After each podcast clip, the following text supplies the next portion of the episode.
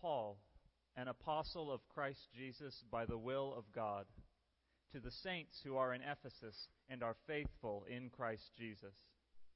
Grace to you and peace from God our Father and the Lord Jesus Christ. Blessed be the God and Father of our Lord Jesus Christ, who has blessed us in Christ with every spiritual blessing in the heavenly places even as he chose us in him before the foundation of the world, that we should be holy and blameless before him. In love, he predestined us for adoption through Jesus Christ, according to the purpose of his will, to the praise of his glorious grace, with which he has blessed us in the Beloved. In him we have redemption through his blood the forgiveness of our trespasses according to the riches of His grace, which He lavished upon us in all wisdom and insight, making known to us the mystery of His will, according to His purpose, which He set forth in Christ as a plan for the fullness of time, to unite all things in Him, things in heaven and things on earth in him we have obtained an inheritance, having been predestined according to the purpose of him who works all things according to the counsel of his will, so that we who were the first to hope in Christ might be to the praise of his glory. In him you also, when you heard the word of truth, the gospel of your salvation, and believed in him, were sealed with the promised Holy Spirit, who is the guarantee of our inheritance until we acquire possession of it to the praise of his glory. For this reason, because I have heard of your faith in the Lord Jesus and your love toward all the saints, I do not cease to give thanks for you, remembering you in my prayers, that the God of our Lord Jesus Christ the Father of glory, may give you a spirit of wisdom and of revelation in the knowledge of Him, having the eyes of your hearts enlightened, that you may know what is the hope to which He has called you, what are the riches of His glorious inheritance in the saints, and what is the immeasurable greatness of His power toward us who believe, according to the working of His great might that he worked in Christ when he raised him from the dead and seated him at his right hand in the heavenly places, far above all rule and authority and power and dominion, and above every name that is named, not only in this age, but also in the one to come. And he put all things under his feet, and gave him as head over all things to the church, which is his body the fullness of him who fills all in all. And you were dead in the trespasses and sins in which you once walked, following the course of this world, following the prince of the power of the air, the spirit that is now at work in the sons of disobedience, among whom we all once lived in the passions of our flesh carrying out the desires of the body and the mind, and were by nature children of wrath, like the rest of mankind. But God, being rich in mercy, because of the great love with which He loved us, even when we were dead in our trespasses, made us alive together with Christ. By grace you have been saved and raised us up with him and seated us with him in the heavenly places in Christ Jesus, so that in the coming ages he might show the immeasurable riches of his grace in kindness toward us in Christ Jesus. For by grace you have been saved through faith. And this is not your own doing, it is the gift of God, not a result of works so that no one may boast. For we are his workmanship, created in Christ Jesus for good works which God prepared beforehand that we should walk in them. Therefore, remember that at one time you Gentiles in the flesh, called the uncircumcision by what is called the circumcision, which is made in the flesh by hands, remember that you were at that time separated from Christ, alienated from the commonwealth of Israel and strangers to the covenants of promise, having no hope, and without God in the world.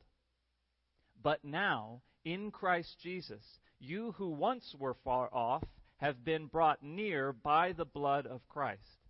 For he himself is our peace, who has made us both one, and has broken down in his flesh the dividing wall of hostility by abolishing the law of commandments and ordinances, that he might create in himself one new man in place of the two, so making peace, and might reconcile us both to God in one body through the cross, thereby killing the hostility.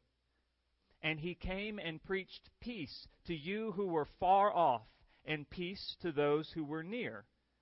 For through him we both have access in one Spirit to the Father.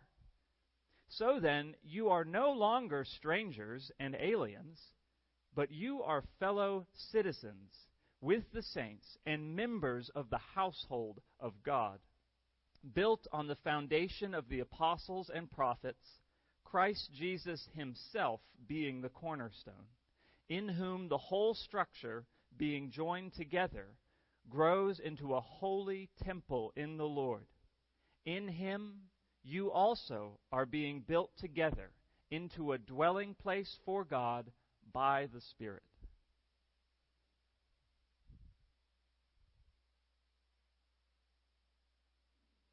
For this reason, I, Paul, a prisoner for Jesus Christ, on behalf of you Gentiles, assuming that you have heard of the stewardship of God's grace that was given to me for you, how the, how the mystery was made known to me by revelation, as I have written briefly.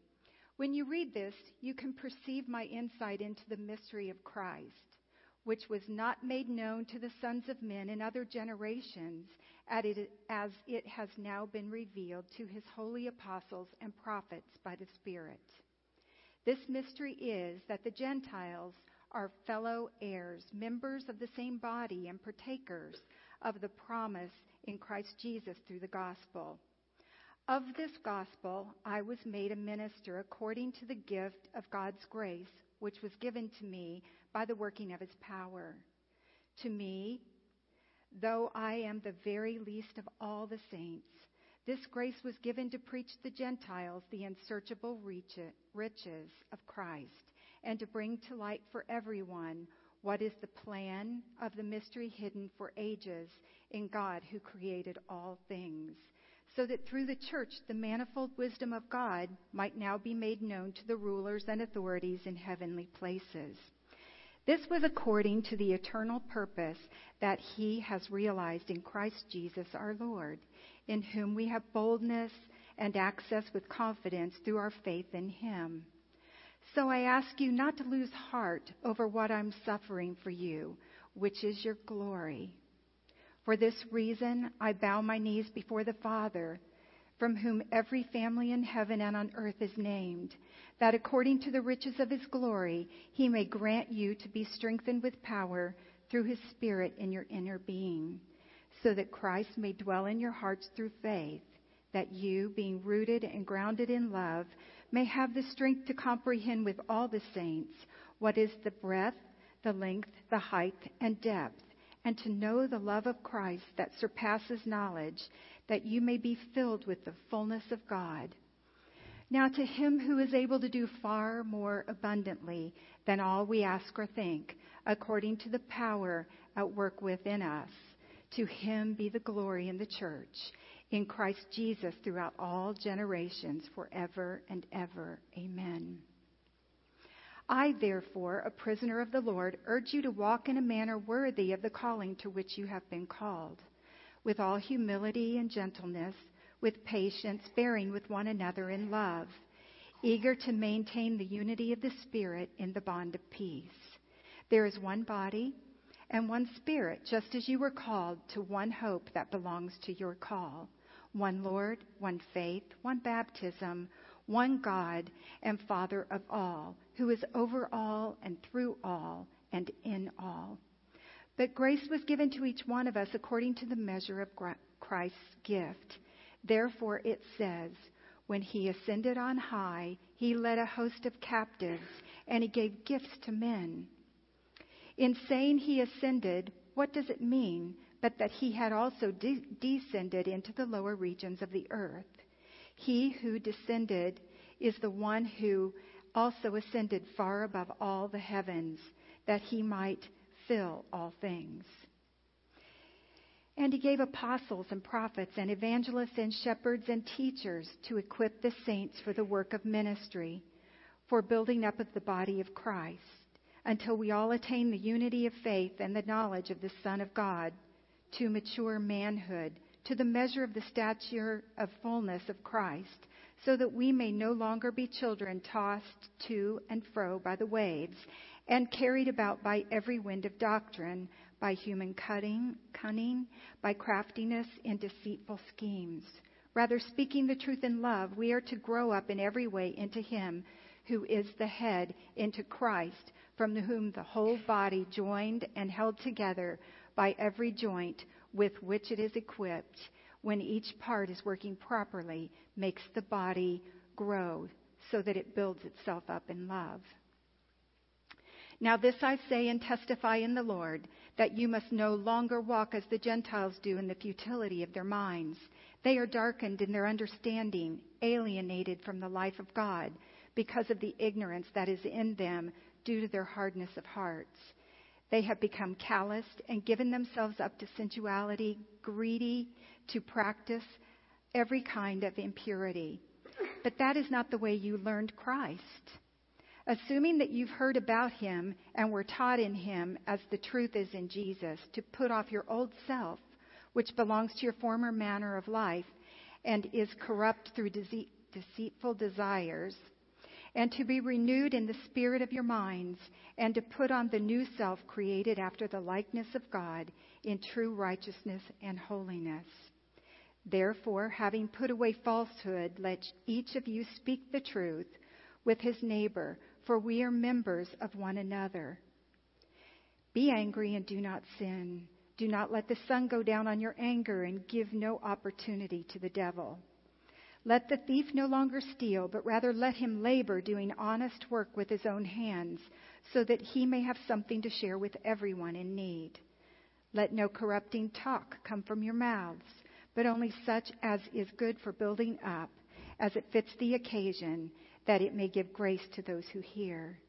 And do not grieve the Holy Spirit of God, by whom you were sealed for the day of redemption.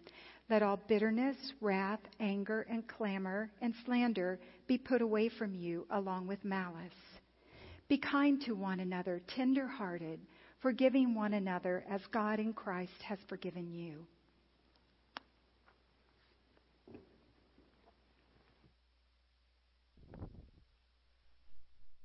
Therefore, be imitators of God as beloved children and walk in love as Christ loved us and gave himself up for us, a fragrant offering and a sacrifice to God. But sexual immorality and all impurity or covetousness must not even be named among you, as is proper among saints. Let there be no filthiness, nor foolish talk, nor crude joking, which are out of place. But instead, let there be thanksgiving. For you may be sure of this that everyone who is sexually immoral or impure, or is covetous, that is, an idolater, has no inheritance in the kingdom of God and kingdom of Christ and God. Let no one deceive you with empty words, for because of these things the wrath of God comes upon the sons of disobedience. Therefore, do not become partners with them. For at one time you were darkness, but now you are light in the Lord walk as children of light. For the fruit of light is found in all that is good and right and true, and try to discern what is pleasing to the Lord. Take no part in unfruitful works of darkness, but instead expose them. For it is shameful even to speak of the things that they do in secret. For when anything is exposed to the light, it becomes visible. For anything that becomes visible is light. Therefore it says, Awake, O sleeper, and arise from the dead, and Christ will shine on you. Look carefully then how you walk, not as unwise, but as wise, making the best use of the time because the days are evil. Therefore, do not be foolish, but understand what the will of the Lord is.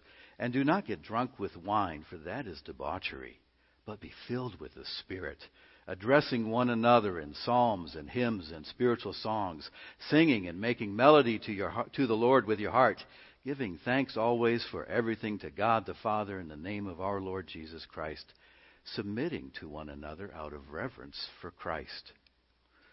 Wives, submit to your own husbands as to the Lord. For the husband is the head of the wife, even as Christ is the head of the church, his body, and is himself its Savior. Now, as the, Christ, as the church submits to Christ, so also wives should submit to everything to their husbands. Husbands, love your wives as Christ loved the church and gave himself up for her, that he might sanctify her, having cleansed her by the washing of water with the word, so that he might present the church to himself in splendor, without spot or wrinkle or any such thing, that she might be holy and without blemish. In the same way, husbands should love their wives as their own bodies. He who loves his wife loves himself. For no one ever hated his own flesh, but nourishes and cherishes it, just as Christ does the church, because we are members of his body. Therefore, a man shall leave his father and mother and hold fast to his wife, and the two shall become one flesh. This mystery is profound, and I am saying that it refers to Christ and the church. However, let each of you love his wife as himself, and let the wife see that she respects her husband. Children, obey your parents in the Lord, for this is right. Honor your father and mother. This is the first commandment with a promise, that it may go well with you and that you may live long in the land. Fathers, do not provoke your children to anger, but bring them up in the discipline and instruction of the Lord. Bondservants, Obey your earthly masters with fear and trembling, with a sincere heart, as you would Christ, not by the way of eye service as people pleasers, but as bondservants of Christ, doing the will of God from the heart, rendering service with a good will as to the Lord and not to man, knowing that whatever good anyone does, this he will receive back from the Lord, whether he is a bondservant or is free. Masters, do the same to them and stop your threatening. Know that, knowing that he who is both their master and yours is in heaven, and that there is no partiality with him. Finally, be strong in the Lord and in the strength of his might. Put on the whole armor of God that you may be able to stand against the schemes of the devil. For we do not wrestle against flesh and blood but against the rulers, against the authorities, against the cosmic powers of over this present darkness, against the spiritual forces of evil in heavenly places. Therefore, take up the whole armor of God, that you may be able to withstand in the evil day, and having done all, to stand firm. Stand therefore, having fastened on the belts of truth, having put on the breastplate of righteousness, and, as shoes for your feet, having put on the readiness given by the gospel of peace. In all circumstances, take up the shield of faith with which you can extinguish all the flaming darts of the evil one. And take the helmet of salvation and the sword of the Spirit, which is the Word of God, praying at all times in the Spirit with all prayer and supplication. To that end, keep alert with all perseverance, making supplication for all the saints, and also for me that words may be given to me in the opening my mouth boldly to proclaim the mystery of the gospel, for which I am an ambassador in chains, that I might declare it boldly as I ought to speak.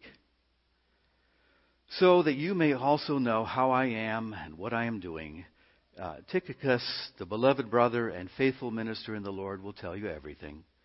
I have sent him to you for this very purpose, that you may know how we are, and that he may encourage your hearts. Peace be to the brothers, and love with faith from God the Father and the Lord Jesus Christ. Grace be with all who love our Lord Jesus Christ with love incorruptible.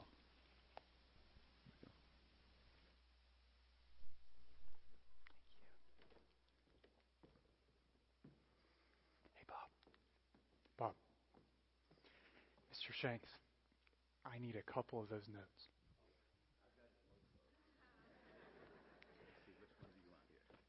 This. This. We're going to talk a long time. Thank you guys very much. We're a visual culture. We're not used to that. But it helps to hear it as it would have been written and spoken. Folks, the whole message of Ephesians, I would argue, is captured in the second verse. You can look at it now. Everybody's jittery now. Verse 2, Paul says, Grace to you and peace from God our Father and the Lord Jesus Christ. You know, grace is one of those words that Christians throw around, but so many times we have not a clue what it means. Not a clue. But it's going to show up a lot. So I want to define grace for you. Okay, grace, Harold Hoehner says, is the gospel in one word. It's two things.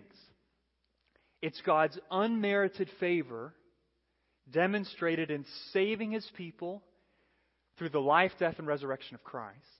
That's grace. And, and it's God's enabling power given to us through the Holy Spirit to follow him. That's grace. Unmerited favor. Grace isn't some sort of state that you enter or exit based on your performance.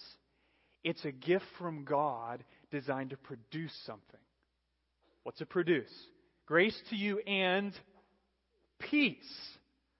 Okay, what's the gospel? It's peace through grace. Peace through grace. And the peace that grace produces is peace in two directions. Okay, this is how we're going to break up our entire study of Ephesians.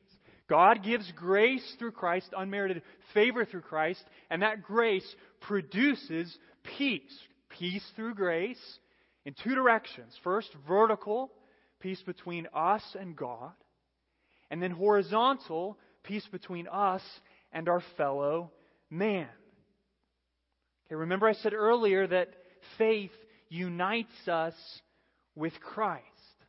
Okay, well, what happens when, when you're united to Christ? Well, you're immediately at peace with God. Immediately. Why? Because Jesus is at peace with God. Okay, God the Son is at peace with God the Father. And when through faith we are united to God the Son, then immediately in that moment we have peace with God the Father. And that is an amazing gift. An amazing gift. It's unity created. Have seen that on the graphic behind me. That's the message of the first three chapters of Ephesians. Unity created. Unity between us and God. And then, as all of us, by faith, are united to Christ, unity between us and other people, other brothers and sisters, who are also united to Christ. Okay, here's what that means, folks. Unity is not something that we create in the church. Unity is a gift we receive from God. It's up to us to decide are we going to pursue it and maintain it? But you can't create it. Okay, the most charismatic, magnetic preacher in the world, which is not me, cannot create true unity. Only grace from God, achieving peace between us and God, can create peace between us and our fellow man. because it's through our common union to Christ, the fact that we've all been united to Christ, whoever we are, wherever we are, whatever we're doing, we're united to Christ, and that is what connects us as the people of God. Peace with God, peace with our fellow man. The unity God creates is the foundation of the church. And the unity we display is the mission of the church. So I said unity created between us and God and us and our fellow man. That's the message of the first three chapters of Ephesians. Well, the four through six, and I hope you heard this transition what was read this morning, is all about unity displayed. God creates unity vertically, horizontally, and then it's up to us to decide are we going to display that? Are we going to pursue that unity? Live out that unity, both vertically and horizontally. All of that is accomplished through Christ, which is why the message of Ephesians is that unity in Christ is the foundation and mission of the church. Unity created, unity displayed. You could think of that as who we are, how we live. Identity in Christ, life in Christ. Okay, that's what Ephesians is all about. And why I'm really excited for us to spend seven months studying this book. Now, we are not just going to do this on Sunday mornings. We're not. On Sunday mornings, we're going to preach through the book of Ephesians, a couple verses at a time. But it's also something that we're going to do in community groups. Okay, a community group at Kingsway is designed to be the main discipleship context in this church. Okay, what do we mean by discipleship? Well, a disciple is simply what? A follower of Jesus Christ. Okay? If you claim to be a Christian, then you better be a disciple a follower of Jesus Christ in every area of life. Community groups, which are ideally a small group of like 8 to 10 adults, don't laugh if you're in a bigger group, um, at Kingsway, is designed to be the context, the people with which we are learning to follow Jesus in every area of life. It's a place where we live as disciples and where we make disciples. And what we're going to do in community groups for the next six to seven months is study a book called Side by Side uh, by a man named Ed Welch. Okay? And the reason we're going to do this is that this book, side by side, takes one of the main themes of Ephesians, unity, and helps us learn how to both ask for help and give help in walking out unity in Christ. Okay, the, the whole book, you can stop by the bookshop and take a look at this or buy your own copy this morning, is broken into two parts. Part one, we are needy. Amen to that. Part two, we are knee dead. And the whole point is to give us practical tools for how to pursue unity in Christ. We can't create it, but we can pursue it. I believe that studying this book is going to work very well with our study of Ephesians, which we'll also be talking about in community groups. Uh, but I don't want you to take uh, my word for it. I'd really like for you to be able to hear uh, for a minute or two from the man who wrote this book, who I have heard speak in person, whom I have a lot of respect for. So we're going to watch a short video clip now from Ed Welch describing why he wrote this book side by side. So let's take a look at that.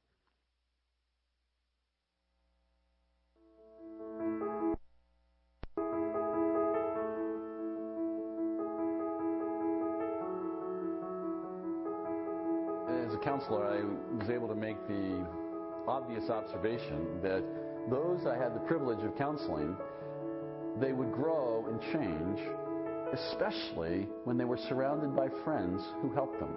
And I began to realize that it was probably the friends helping them that the Spirit was using certainly more than myself. I've noticed, both in Scripture and in my personal experience, that, that God is pleased to build His church through weak people, people who feel inadequate, but who love and who pray for others. I have been the recipient of this extravagant ministry and have been changed by it. I suspect many of you have been as well. The background for this is, is this. Everything changed when the Spirit was given and Christ was risen from the dead. No longer were those who helped simply the priests and the prophets, but now we are all able to help each other. The care of our souls when we're troubled or stuck or have cold hearts or hard hearts, the care of our souls now belongs to us all. And this is the way we bring glory to God. Why did I write this? Essentially, because I understood that friends are indeed the best helpers.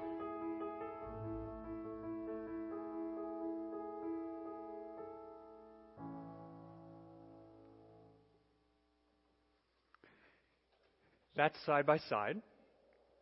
And for those of you who do not consider yourself a reader, I have good news for you. Almost every chapter is less than 10 pages. Okay? I heard some guys laughing. That's all right. We can do this. We can do this. And I want to encourage you if you're not in a community group and you want to be part of the conversation we're having as a church during the week about how to live out side by side what we're learning from Ephesians, to join a community group. You can jump on our website this afternoon and look up a group in your area. But bottom line, stop by the bookshop this morning um, and you can get your own copy so that we're ready to go for this month.